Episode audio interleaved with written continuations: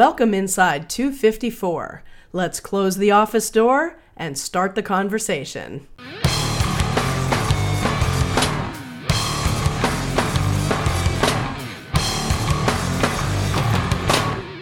So, the talk around the table today is about sexual assault in the news.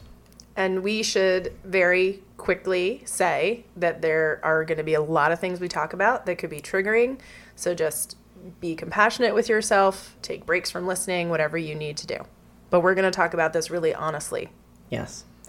So if you need to take a break, if you need to not listen to this right now, um, we're okay with that. I mean, just take We care of yourself. encourage your, it, yes. take care of yourself. What do the following people have in common? Okay. I'm going to read you a list of names. Okay. Is it long? Mm-hmm. Okay. Daniels Wordling, John Copley, Wayne Pacelle, Stephen Wynn, Barry Lubin, Rob Porter, Patrick Meehan, Omid Malik, James Rosen, Mike Germano, Don Hazen, Morgan Spurlock, Donovan McNabb, Mario Batali, Ryan Lizza, Bill O'Reilly, Alex Kozinski, Lorin Stein, Israel Horovitz, Garrison Keillor, Ben Vereen, David Sorensen, Matt Lauer, Charlie Rose, John Conyers Jr., Russell Simmons, Al Franken, David Sweeney, Eddie Berganza, Tony Cornish, Louis C.K., Ed Westwick, Andy Dick, Kevin Spacey, Mark Halperin, Terry Richardson, John Besh, Lockhart Steele, Harvey Weinstein, Glenn Thrush, Roy Moore, Larry Nassar. What do they have in common?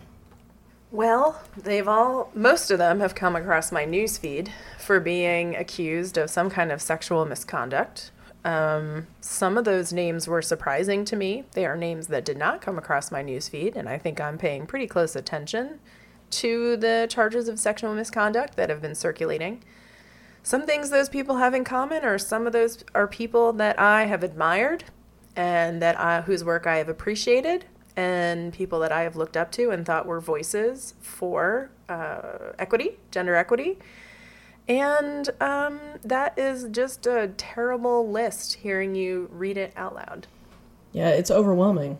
It's really it's super, it's uh, overwhelming is yeah w- basically how I feel for the past 5 months. Yeah. And and hearing I think it was important I wanted and this is not by the way the entire list of men who have been accused of sexual misconduct. This list also represents these are men who have not only been accused of sexual misconduct but they have either resigned or been fired or experienced some other professional fallout from these accusations and the you know the process of getting caught. Although I'm pretty sure Kevin Spacey and Harvey Weinstein are like in a spa somewhere in Arizona that's called a treatment center. So Right. I you know, like please. Right. So, um, I wanted to start by asking you if you could give us just a brief narrative. I thought it might make sense for our listeners to understand how we ended up coming to the way we're about to put this episode together. Like, because it started Yes. somewhere very different. So dear listeners, a few months ago, we were going to do an episode on Harvey Weinstein, and that seemed to make perfect sense. And then over the course of several months, stories continued to break, and I kept texting Amanda and saying, "Oh, we have to add Larry Nassar.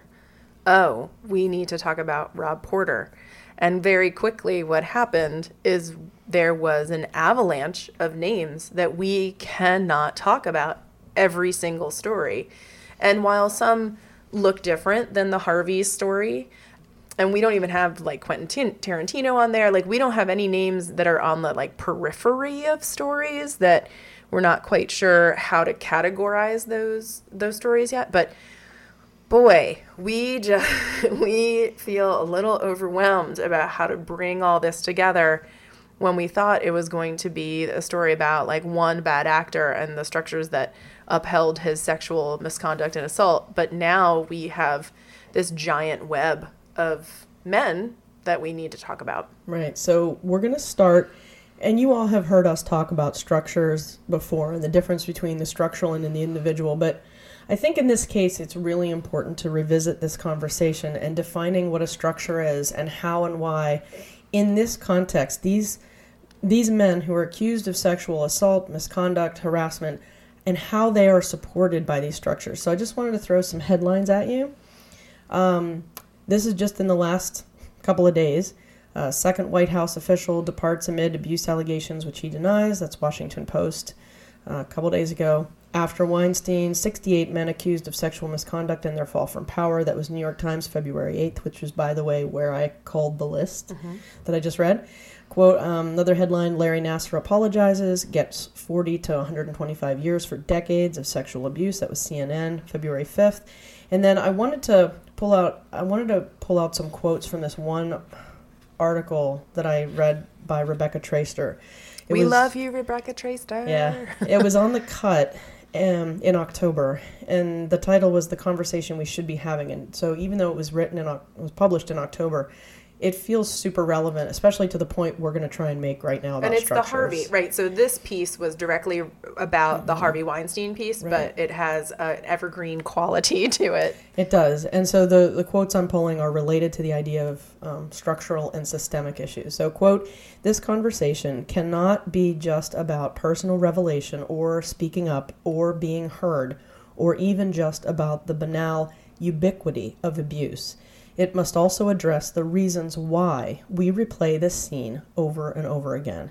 Part of what we have to come to grips with is that this is not a story simply of individual misconduct, but of systemic inequity, a story of nuts and bolts infrastructure, of gender injustice that has permeated generations, centuries of this behavior, and that has worked again and again to beat back any resistance to it a little further down in the article, it got worse in no small part because of these big structural protections, because of the systems the powerful designed to protect the powerful from incursions by the less powerful. So you want to jump in and I do expand because on that? I, I think it's so if we ever want this to stop and people say they want it to stop, then we need to have honest conversations about how somebody like Larry Nassar can molest girls in the same room with their parents.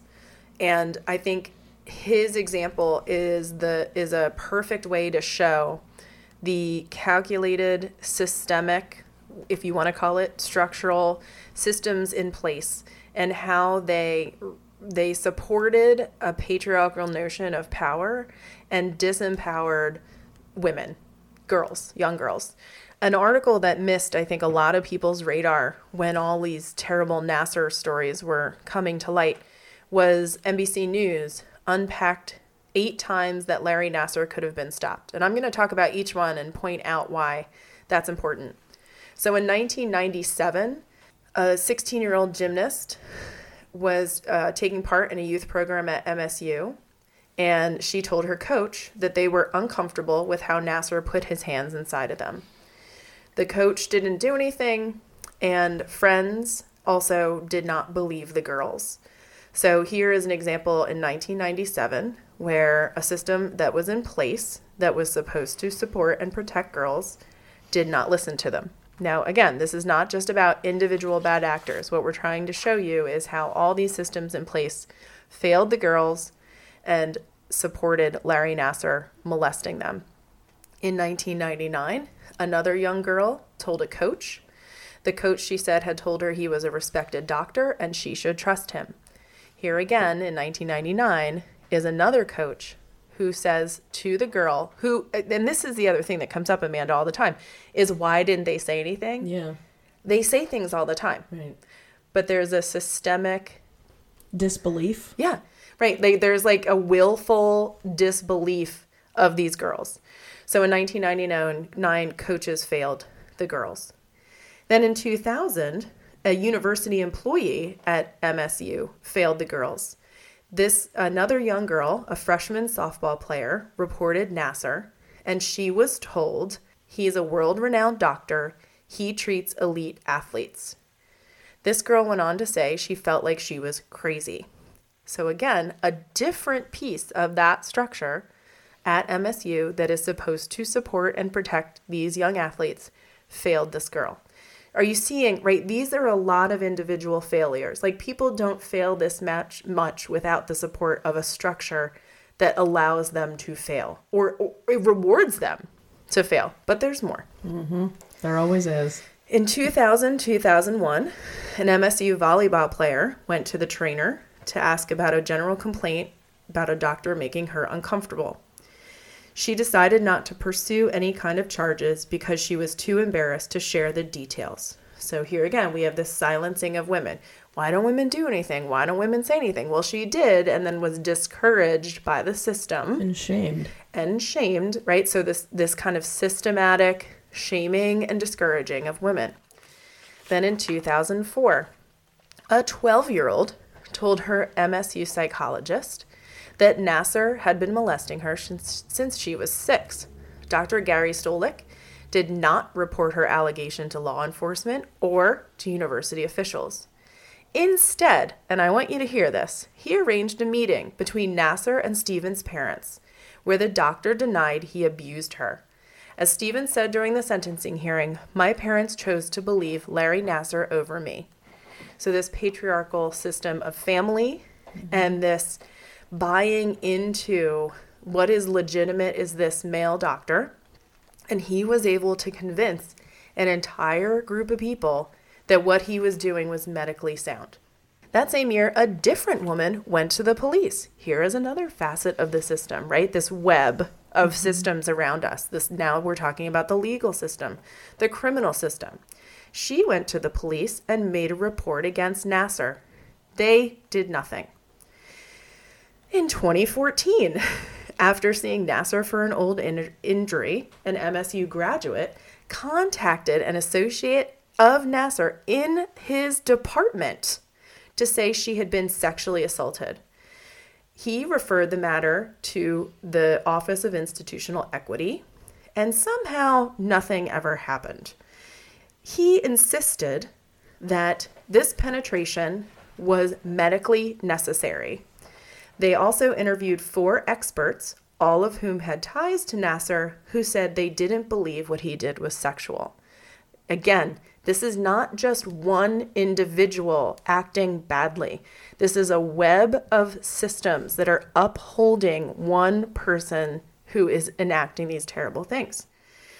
The police also failed, the medical world failed them in that moment. MSU police turned their findings over to prosecutors, but they declined to press charges.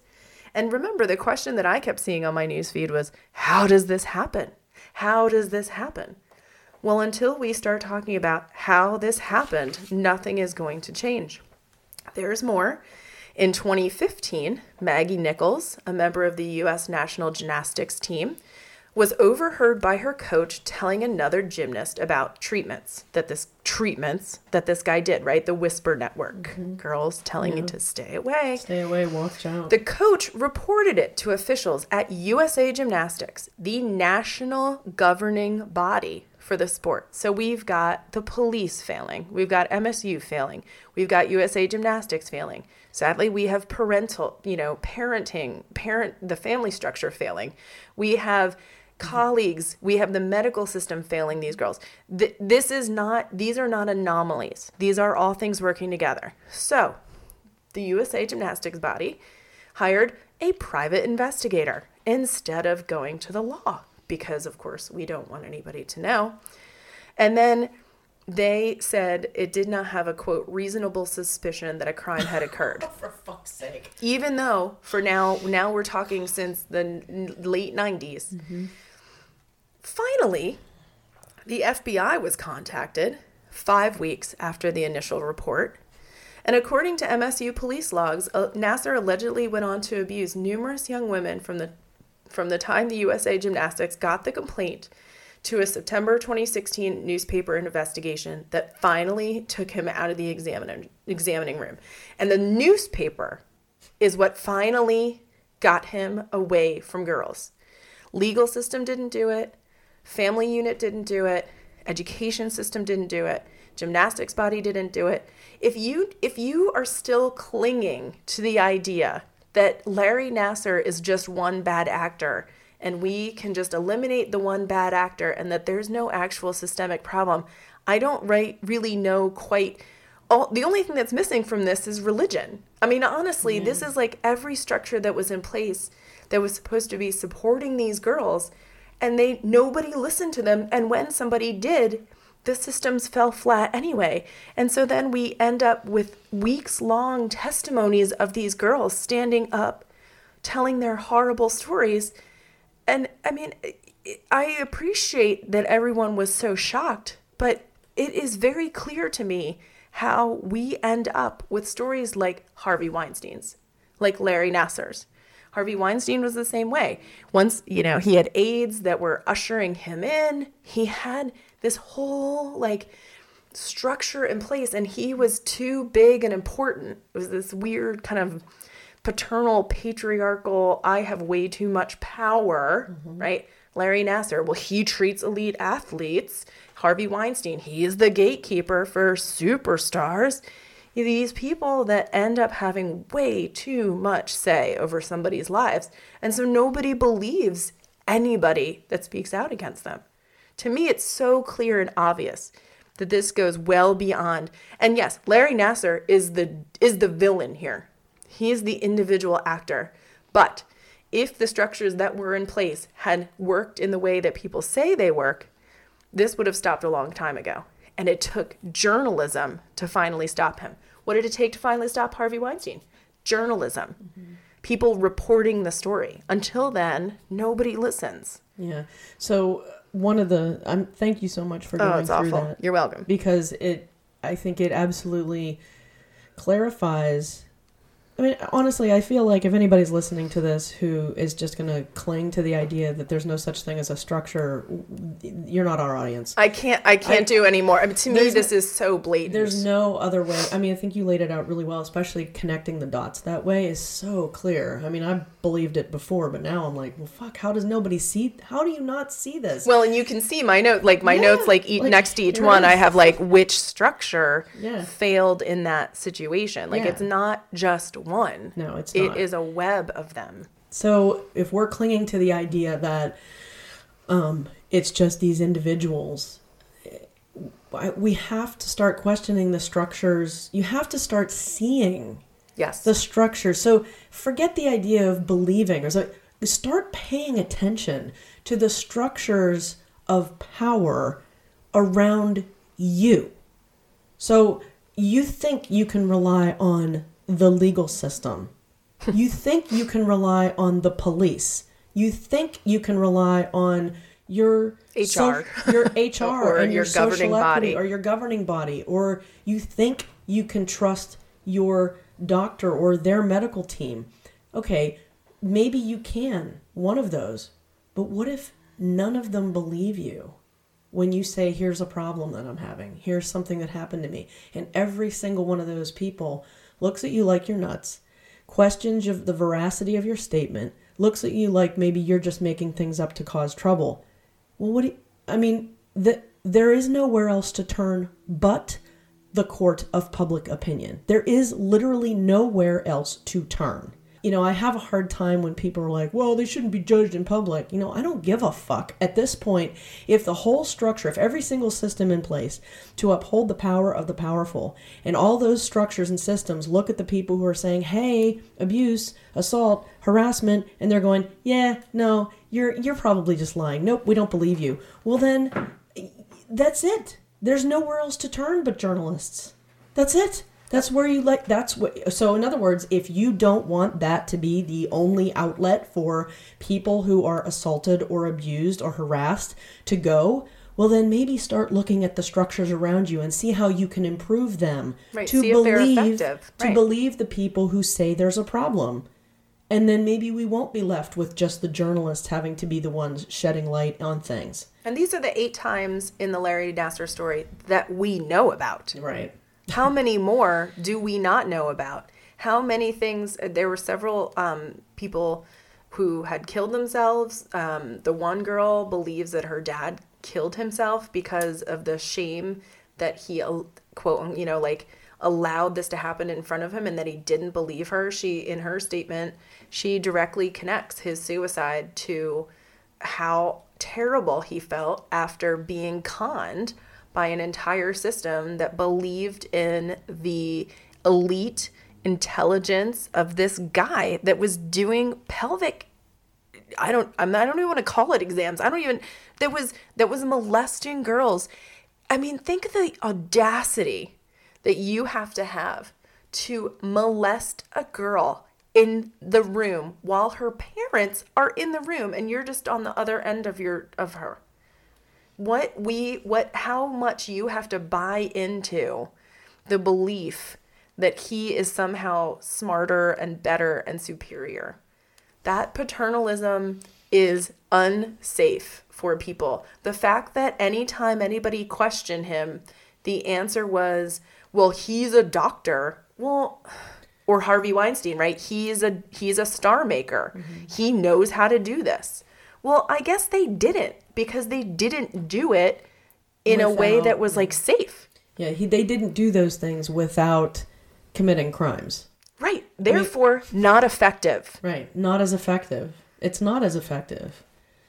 So yeah, no, we don't have any answers here, but I think I think though what you just said though is like if you're still willfully like not buying into the fact that this is a bigger issue than one bad actor, then you are now part of the problem. Like honestly, it, yeah. you got to get on board because also if you really just believe that like one person is deeply evil then nothing will ever change. Right. You just have this belief that somebody is like naturally bad and nothing will ever change. I am not willing to buy that. I believe that yes, maybe that person is bad, but also there are ways to disrupt that badness. There are, and paying attention and really working to see the structures around you. And you don't have to go farther than look at your work environment, the structure of your work environment. You know, who's responsible for what? If you had a serious problem or an accusation, who would you go to? And if you're a woman, what are the chances that they're going to believe you? And if you're a man, and if you've been acu- if you've been assaulted, what are the chances that they're going to believe you? I mean, look at the medical community. You know, if you're in a university, look at your university community.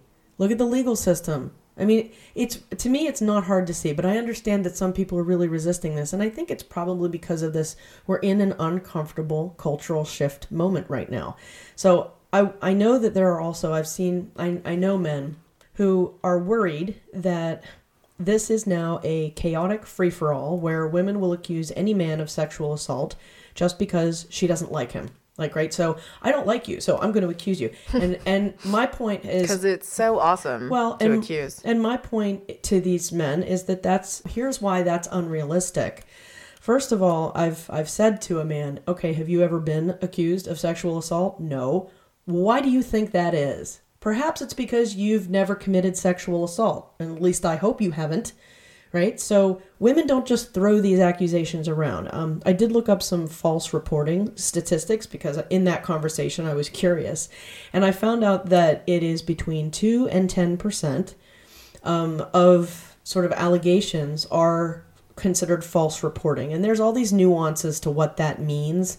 Um, and a lot of that false reporting, it is something is reported and then rescinded by the victim for because they walk it back, for right? A whole like, myriad right. of reasons. It could like, be like this in this story, right, where she basically got convinced that yeah. if you go through with this, you're going to be the one that suffers, right? Or all the way to all right, no, it didn't happen exactly the way I was initially thinking it was, or whatever. But so there is a reason why there's there's this range of two to ten percent, and two to ten percent is not that high. No, I don't think that anybody should, you know, lose their job if they haven't done anything wrong. But I also think that if we are in a moment where everybody in our cultural shift is going to start believing the 90 to 98% of women and others who say, I've been assaulted, I've been harassed, I've been abused, if we're shifting to giving the benefit of the doubt to that 90 to 98% and that 2 to 10% sort of get swept up in the wave, I'm fine with that. Well, and look I'm at the, fine with that. Look at the Larry Nassar story for that that example. Imagine if one of these if one of these stories and structures had worked, how many women would have not have been molested? Exactly. So even if it were, even if out of the eight, one, right? Like that's what 15% i don't do math very well but like like if they had just believed if 15% of the stories had been believed in this situation it would have ended sooner. And a lot more women and girls would not have been sexually assaulted by that man. right. So again, back to structures, you have to recognize that yes, you know, there may be some men or who are falsely accused, but you know, at least in the high profile cases we're seeing in the media right now, not one of them it isn't true for. Not one of them. It's all true. And so you don't have my sympathy if you're saying, "Well, but I don't care." I don't care. I think if, you know, you should be careful how you talk to women in your workplace. I think you should be careful not to put hands on a woman who hasn't asked you to put hands on her. I think you should not leer, hover, you know, behave like a human fucking being and you won't have to worry about it. So, So, I mean, Rebecca really. Solnit calls that the the the Me Too backlash. Right. So what you're talking about in feminist circles is people calling this the Me Too backlash, and she writes this great piece that says, "Stop telling us how to confront an epidemic of violence and abuse." And one of my favorite paragraphs is she wrote, "I sometimes think." That we are in this extraordinary moment of stories breaking loose. And so that's what you were just talking about. Mm-hmm. It kind of feels chaotic. However, it's not. And it feels very normal to me, actually. It just seems like people are actually paying attention. Because of the slow, quiet work feminism has done over the past decades to put many women in decision making positions and make far more men willing to hear women's stories and trust the tellers.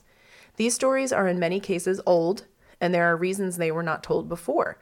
That they are being told now may be because there are more women and people who believe women and think their rights matter, who are assignment editors at newspapers and producers at television stations, who are judges and juries, who are in management and law and Congress and news and other positions. This incremental shift made the conditions right at last. So the people who are like shocked and flabbergasted and feel like this is a witch hunt have not been paying to this paying attention to the slow crescendo of these stories. And they basically just reached a breaking point. point and now the back you know people who are participating in the backlash are like oh my god it's a witch hunt. And we're like well it's been leading to this for decades I'm glad you brought up that story because that really struck me when I read it this morning. yeah it just um, came out today yeah. thank you rebecca solnit Yeah, the bottom line is men have been given the benefit of the doubt since the beginning of humanity, while women have always been mistrusted, assumed to be sluts and liars, and out to destroy men. Our culture seems to be shifting for the first time, for the first time, to believing women and giving us the benefit of the doubt. And it has a lot of men scared and feeling uncomfortable. And I see that and I hear that, and that's okay. It will take time to achieve some balance. The pendulum is swinging, and people are very uncomfortable with that, and that's okay. But don't resist this shift. Don't push back and say, no, it just shouldn't happen. It should happen. This has been a long time coming. It's absolutely necessary if we are ever, ever to achieve parity in our structures, in our systems, with each other as human beings. It's necessary. And so don't resist it.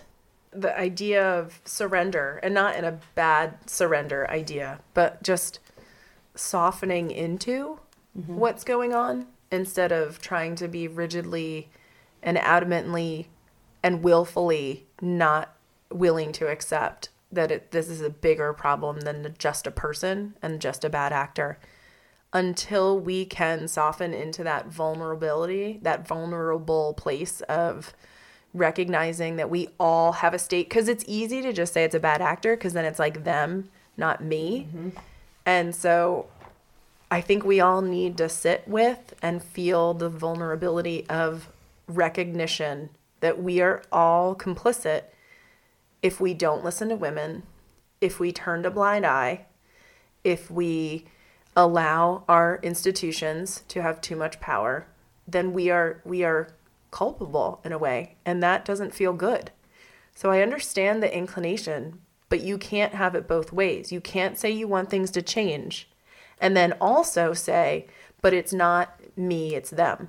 What can we do to chip away at these institutions to make sure that they, next time some 16 year old girl or 12 year old girl tells her therapist or her coach or the police that she's being molested, that somebody listens to her and does something about it? I think that's a good place to end the talk today. I hope to God we don't keep adding names to that list, but I have a feeling we will be. Well, and if we do, we'll That's- we'll revisit it. Well, it. they again. need to be. If they're out there, Yeah. they need to be added. I don't want to make it Yeah. sound like that, but no, and, and if they do, we'll revisit this again because I don't I don't think even though we're seeing a cultural shift, it's not going to change overnight. Again, No. like you said, it's been this long, slow crescendo that seems to be hitting some kind of a a peak, Mm-hmm. or it's leading to a peak, which I think is a good thing. Mm-hmm. And um, the shit will out, as some wise person said to me once. And we'll see what more shit comes in 2018. Like what you're hearing? Become a patron of our podcast and help us be sustainable. Click that little green Become a Patron button on our Podbean page and it'll get you started. But here's the cool news there are three different patron levels that you can participate in to show your love and support of our hard work for you. A monthly commitment of just $1, which is less than the cost of a cup of coffee, gets you a large, cool square sticker for your computer with our freshly designed logo, and you can share the love. For $5 a month, you get two stickers, a shout out on Facebook and on the podcast, plus our newest patron level of $8 a month. You'll get all the love and swag of the $1 and $5 levels, but also early access to every episode and expert extra. So join our patron team at this $8 a month level and be in the know before everyone else. All of your donations are greeted with our deepest gratitude. Thanks for keeping us sustainable. Time for Trumpster, Fire. Amanda, Yes. we have to talk about Donald Trump's Twitter feed. Oh my god, again? Oh my God. Yes. What okay. he- okay, what now? So. I found myself over the weekend Yes. literally out loud saying, What is happening? I cannot even believe this is happening. So this is the tweet on February 10th at 10:30 that our commander in chief felt the need to send out to the world. Mm-hmm. People's lives, no apostrophe. People's lives are being I think sh- really grammar is the least of our worries I know at this point, but like I can't let it go. I know. People's lives are being shattered and destroyed. Okay, so first of all, shattered is strong enough. You don't need to say destroyed by a mere allegation. So, holy shit, we're going to talk about that. Yes. Some are true and some are false. These are deep thoughts. Who writes that? Some are true and some are false. A six-year-old. You literally might as well just erase that sentence.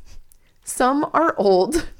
To everything turn. Right. Some are old and some are new. Oh Fucking God. There is no recovery for someone falsely accused. Li- hyphen instead of dash. Life and career are gone. Is there no such thing any longer as in caps for some reason due process? Question mark. So yeah, this is there is so much happening here. There's- Can you tell us a little bit about what is going on? Yeah, so uh, we we could certainly unpack the the ridiculousness of his writing. Yeah, but, but we'll we'll we're rise gonna- above that. We're, we're going to focus on the actual big picture Yes, issue, please. and I uh, there was an article in Vox yesterday, um, Mm-hmm. So uh, February twelfth. Uh, the title was Trump wants due process for abuse allegations. Eight legal experts weigh in. So Vox went out and found eight legal experts. I am not going to articulate what all eight said because, but I would encourage our listeners to go search that headline and find the Vox story and read it.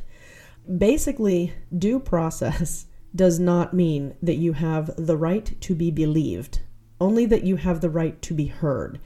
And uh, at the bottom, and this is one expert said, at the bottom, due process is our protection. So, as citizens, our protection against arbitrary governmental action.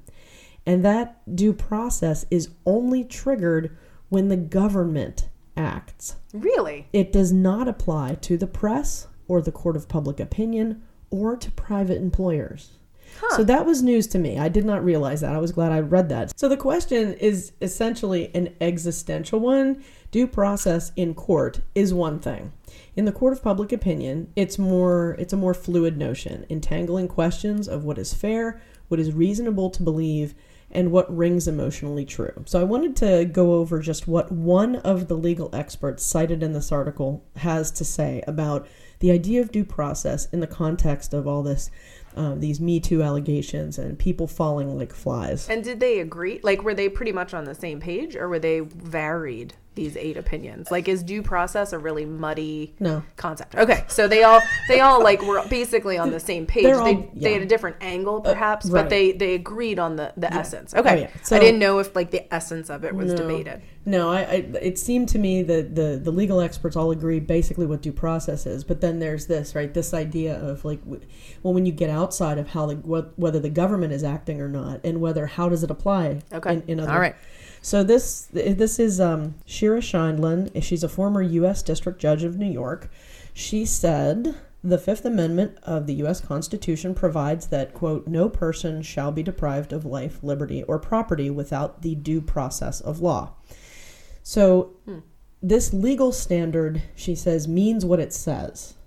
And the one thing I've noticed, um, you know, as as the uh, just the faculty union chapter president, mm-hmm. right, of KU, and I deal with our labor relations and legal people a lot mm-hmm. uh, at the mm-hmm. union, and our contract is a legal document, right? Just for a, a different context. Whenever you have a legal document, language is actually really important, and my understanding in, in, in my own world and what I have to deal with the legal aspect with our contract is it's literal. So, uh, so there's there's sometimes there's room for interpretation, and there's sometimes there's Like the spirit. it literally the- means yeah. what Right. so, I know what you mean. Okay. Yep. So in this case, so this uh, Shira Scheindlin, she says, Rob Porter and others accused of sexual abuse or harassment are not being deprived of life or liberty as a result of the allegations against them, right? So I think we can all agree that that is true, at least at the moment. Um, but she also goes on to say that property is a, a closer question. So it's a little different because some of those people have lost their jobs and the income coming from that employment um, as a result of losing that loss of employment and loss of income as a result of the accusations rather than proof in a court of law i think her point is that you could argue that that is a loss of property right so a loss of property outside the Interestingly, he does not note property in his tweet. No he doesn't He says life he says and career, and that's well and i guess is not the language of the. it's not the right. language of this. Uh, she goes on to say, nonetheless, in most instances, the question is not one of civil or criminal liability. Rather, the question is whether, given the quality of the allegations, the person against whom the allegations have been made should remain in the position of trust, confidence, and responsibility which he, and it's usually a he, this is her parenthetical, currently holds other examples, might include um, that, that this person currently holds. So, should they be able to continue in their position given the allegations, given the quality of the person? Right? And she cited other examples um, like Matt Lauer or Charlie Rose. You know, they were in a position of public trust, you could say. Do they really deserve to stay in that position given the number and Well, strength it seems of like they did. accusations? It seems like they actually all both the your For- two examples both did a for a very long time. For a long time. Like these are not sudden. Right. These are not sudden upheavals. Right. So then she goes on. In short, there is a process of so in the process, uh, the court process. There's a process of charges, proof, and a judicial decision when when a legal action is brought. But when a business or a government entity or a voter must decide whether someone is fit for his position, the decision process is of necessity much less formal, much quicker, and truncated. So a judgment call must be made, and it must often be made quickly. Mm-hmm. So the due process of a court action is often very complicated and a lengthy affair. It takes a long time. Mm-hmm. It involves pretrial discovery, witnesses, a judicial proceeding, but given the stakes of loss of life or liberty, that lengthy process makes sense. Absolutely. Right? I mean, you want it to take Right. You, want, it to, be thoughtful long, and right and and- thorough. and, thorough. Okay, In this context, the accusations that cause a person to lose his job must be evaluated by the employer, who must make a judgment call based on the strength of those allegations. There's nothing wrong with that. That's what she says. She says there's nothing wrong with that that evaluative judgment call. And if That the in fact that is the job of a boss. Right. So she says if the person removed from his position feels aggrieved, he is welcome to bring a case in court in which he would have the burden of showing that he was wrongfully terminated. And in that proceeding, the underlying accusations would be fully aired. And she's suggesting that may that may be why so few, if any, of accused Right. have actually pursued this course because that that airing of the grievances would be full and complete And in you're court in public. oath. Yeah And you're under and oath. you're under oath. So, the idea of due process, bottom line, long story short, what Donald Trump is saying, it does not apply to these situations. It just does not. And I picked her um, analysis of it because she does even allow for that little open door, that little foot in the door of, well, you might be able to make the case that a loss of income through a loss of a job might be considered property. But bottom line, due process is is a judi- it's a court system. Right. It's when the government acts. It's not. it- it It's really- not this. It doesn't apply It's to not this. like No. the FBI knowing that this had happened. Right. So And once again, Donald people- Trump walks us down this path of uh, he doesn't know what he's talking about, and he's trying to distract all of us with saying these, you know, big legal terms Mm-hmm. that he clearly doesn't understand. Or if he does, he's purposely misleading people by using it this way. I'm going to fix his sentence where it says some are true and some are false. Most are true and few are false, Yes. right? Yep. Imagine if he actually had facts and had looked into how this works. Some are old, some are new. There is no recovery for someone falsely accused. And That's so the assumption true. is that we do not believe the women. Let's remember that at the underlying message here is I don't believe again Mm-hmm. all of these women and I will remind you again that women right there were, we can't all be sluts and liars. Mm-hmm. We can't all be making this up. I would say the the word mere also Oh, yeah. is really problematic Yeah. because it's very dismissive. Yeah. It's an extremely dismissive qualifier that he's used. Where does he say mere? Mere allegations? Doesn't he say that? Oh god, yeah. It's a mere It's allegation. A Ugh. mere allegation. So like as if an alleg- as if an allegation is is so frivolous and silly and and It's, it's, silly not, girl stuff. It's no, it's not important at all. Um, This and this was after is. photos of a woman with a black eye came out. Yeah. Like this again through journalism. Mm-hmm. Again, this is not like a he said she said situation. This is these two women both said that he had abused them and there was photographic evidence of it. So not just a mere allegation. This is not a mere allegation. This is not a finger point. This is like years worth of sadness finally coming to light. But think about it. The idea of Donald Trump is in power. He's a he's an older white man who's in power and his the power structures that uphold his power, he is obviously invested in making sure they stay exactly where they are. Yep. And not believing women is part of that. Correct. Well, I'm sure it would be so nice to not talk about Donald Trump's Twitter feed on one of these. hmm It would. Let's and see yet, if that happens. not likely. We dedicate ourselves to collective resistance. Resistance to the billionaire mortgage profiteers and gentrifiers. Resistance to the healthcare privateers.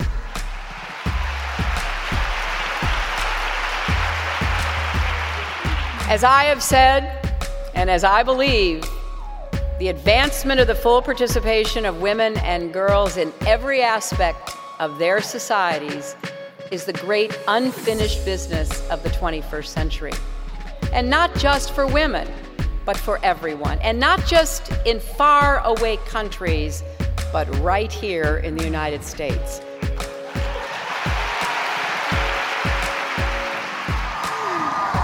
Thank you for understanding that sometimes we must put our bodies where our beliefs are. Sometimes pressing send is not enough. If, if we want to give all of our children a foundation for their dreams and opportunities worthy of their promise, if, if we want to give them that sense of limitless possibility, that belief that here in America, there is always something better out there if you're willing to work for it, then we must work like never before. This episode's fierce woman warrior is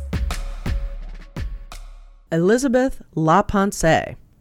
Elizabeth LaPensée is an award winning Anishinaabe and Metis designer, writer, artist, and scholar who is the co editor of one of the most exciting, devastating, and necessary anthologies I've seen this year Deer Woman, an anthology published by Native Realities Press.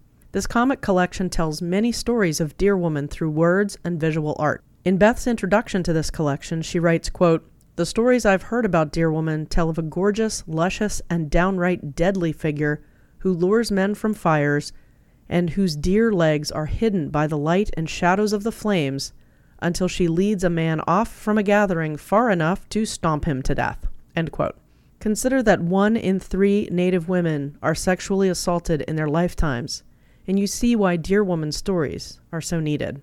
I first encountered Elizabeth's work in Moonshot, the Indigenous Comics Collection, Volume 1, and then again in Moonshot, Volume 2. And her fearlessness with story continues to teach me and my students.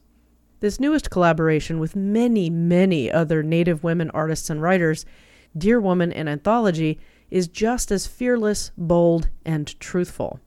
Some of the moments depicted in these pages took my breath away. And all I can do is say that you must get a copy and read this anthology for yourselves to better understand the survivance of Native women today. As Lee Francis, publisher of Native Realities Press, writes in his publisher's introduction, quote, the response for Deer Woman has been overwhelming. Native and non Native women alike have been moved by this work, but it is more than a platform for artistic ventures.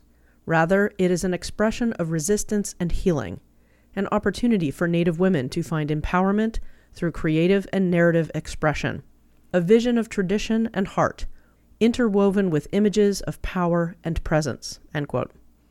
Follow this fierce woman warrior, Elizabeth LaPensée, on Twitter at the at symbol Odaminowin or at symbol O D A M I N O W I N and buy your copy of Deer Woman an anthology direct from Native Realities Press at nativerealities.com.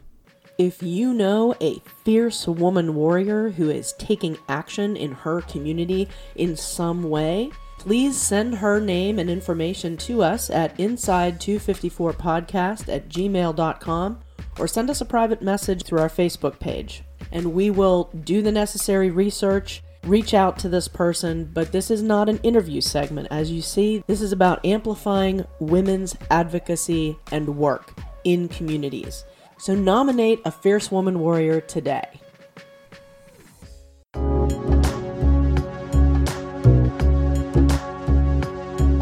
Let's take a time out for a media minute.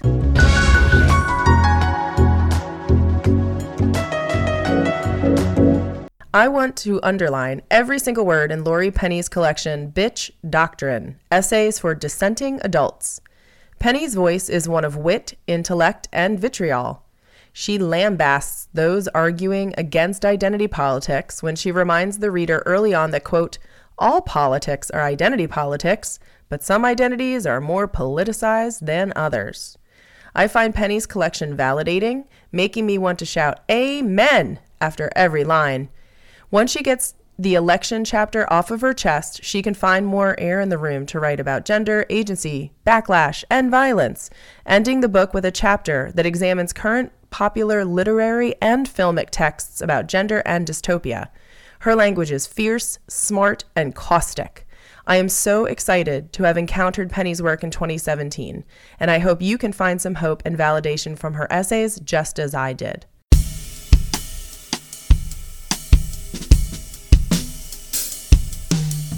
Let's end today's podcast with some activist actions. some of you are not going to like this, but y'all need to pay for your news. You have to pay for news in order for the stories to break, like the ones we heard about earlier in this episode.